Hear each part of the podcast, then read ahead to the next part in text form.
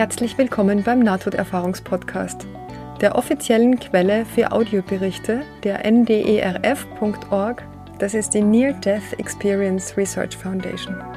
Mein Name ist Ines Lahoda und ich möchte die Botschaften der Nahtoderfahrenden in die Welt bringen. Meine Website ist nte-podcast.de. Und nun viel Freude bei der kommenden Folge.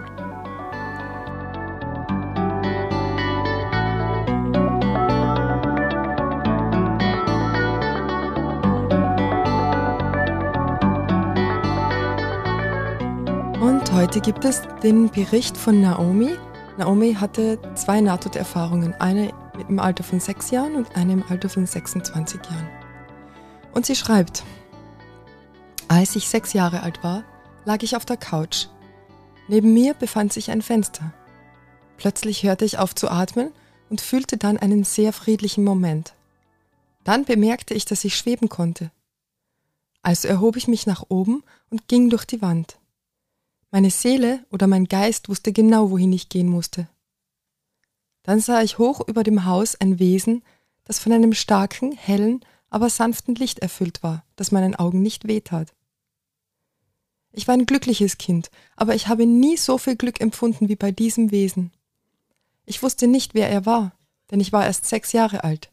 Später wusste ich, dass ich vor Gott stand. Ich war am glücklichsten, wie ein unendliches Glück, als ich ihm nahe war. Ich fing an, um ihn herumzuspringen, wie ein Reh beim Spielen springt. er lächelte mich an und war glücklich mit mir.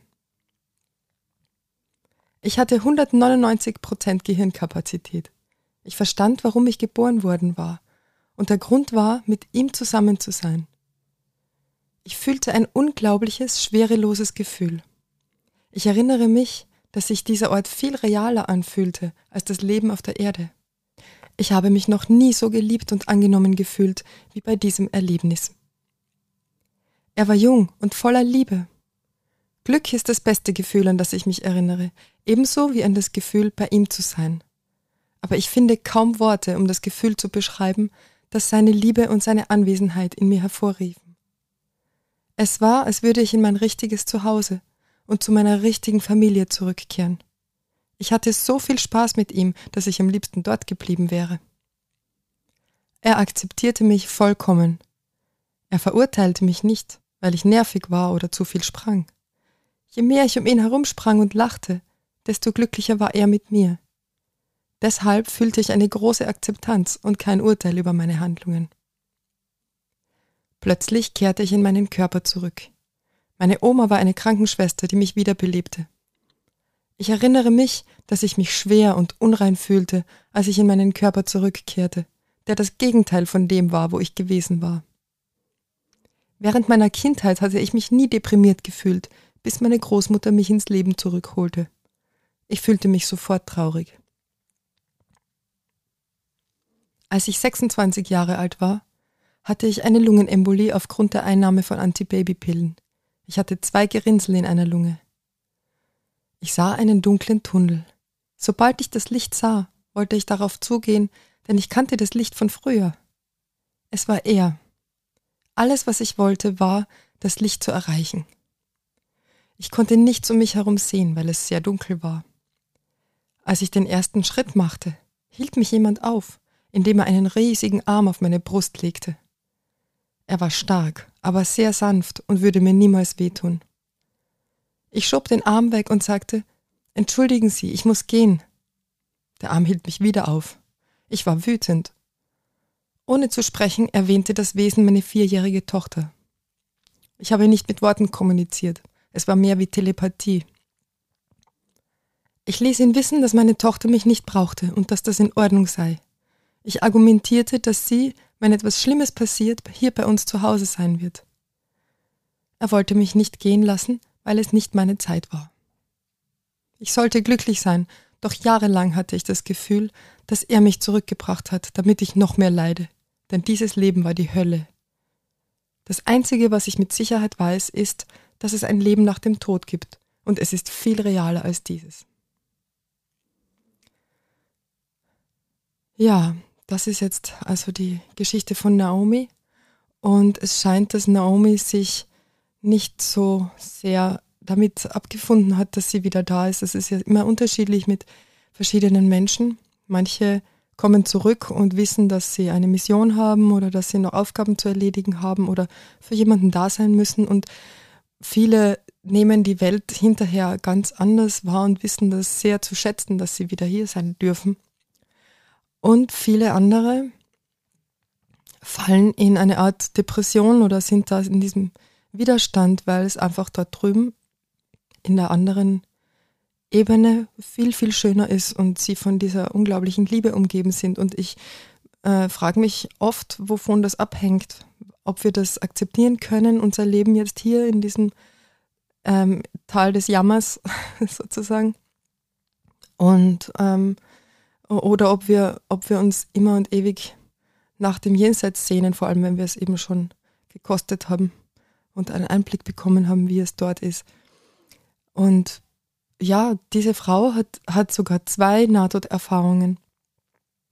Und sie sagt, sie war ein glückliches Kind vor dieser Erfahrung und nach der Erfahrung war sie traurig. Und dann als Erwachsene nochmal. Ja, sie sagt sogar, das ist die Hölle, dieses Leben.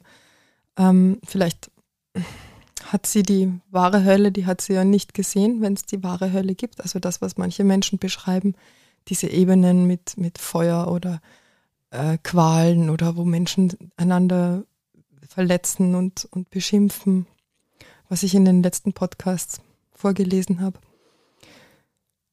Ähm, genau, und deshalb empfindet sie diese, diese Welt so als Hölle. Und ich, ich frage mich auch, ob man da dran irgendwas tun kann.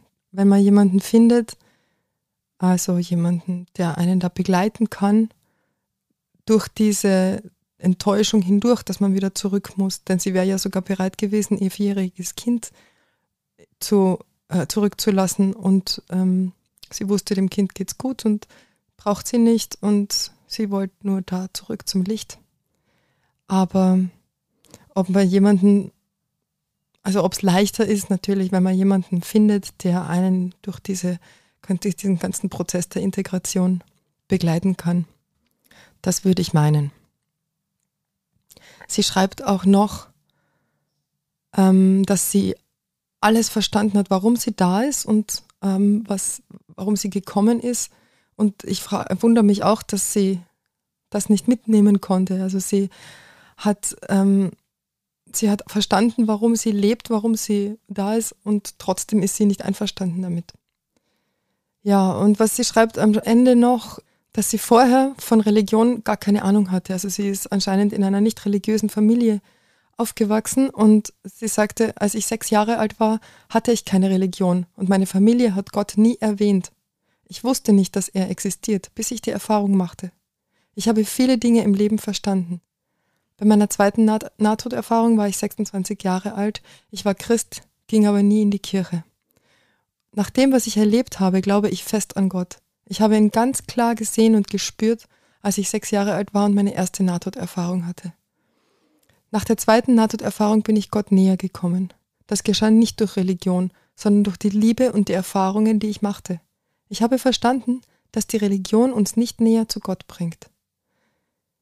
Ja, und das finde ich interessant, denn eigentlich sollte man meinen, ist Religion ja etwas, was uns mit Gott zurück, also wieder verbinden soll. Religio heißt ja zurückverbinden. Und ähm, ja, ich frage mich, was mit der Religion passiert ist. Oder ich möchte es gerne in den Raum stellen als Frage, was ist mit der Religion passiert, dass sie schreibt, die Religion bringt uns nicht näher zu Gott. Ich finde das sehr, sehr interessant, denn es gibt ja schon sehr viele religiöse Menschen und es gibt auch Menschen, die erst nach der Nahtoderfahrung überhaupt mit Religion sich beschäftigen. Und es gibt aber auch viele, viele Berichte, die schreiben, dass sie zuerst sehr gläubig waren und einer bestimmten Kirche sehr verbunden. Und nach der Nahtoderfahrung haben sie erfahren, dass das gar nicht notwendig ist und dass sie das nicht brauchen, weil sie die direkte Erfahrung von Gott gemacht haben. Und so scheint es ihr auch zu gehen. Und sie ist sich sicher, dass dieses Wesen Jesus war.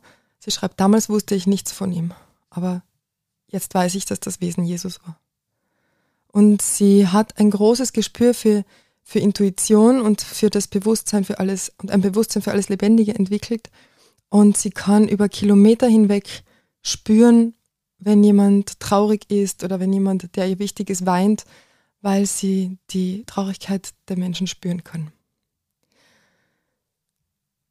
Ja, also ich denke, es ist insgesamt ein, eine positive Erfahrung, die sie gemacht hat, auch wenn es für sie dann eher Unzufriedenheit bringt, so wie ich das verstehe. Sie schreibt da nicht sehr ausführlich darüber, wie sie nachher noch weitergegangen ist.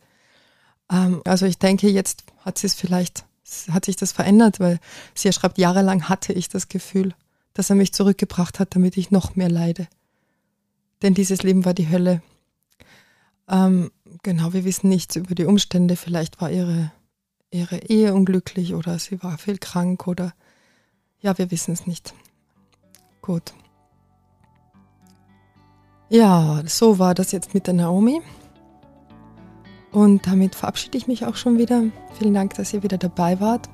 Schaut gern äh, auf meine Homepage und ähm, ja, folgt mir auf Instagram. Lasst mir gern in den Kommentaren eure Meinung dazu da ob es gut ist, Nahtoderfahrungen zu machen oder ob es eher hinderlich ist für das weitere Leben hier auf dieser Ebene.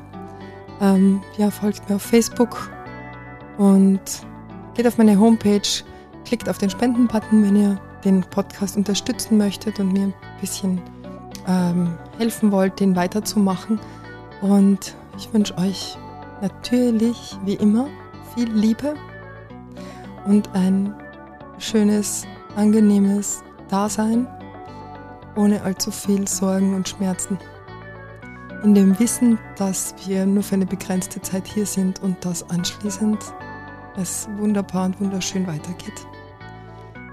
Alles, alles Liebe für euch. Danke fürs Zuhören und bis zum nächsten Mal.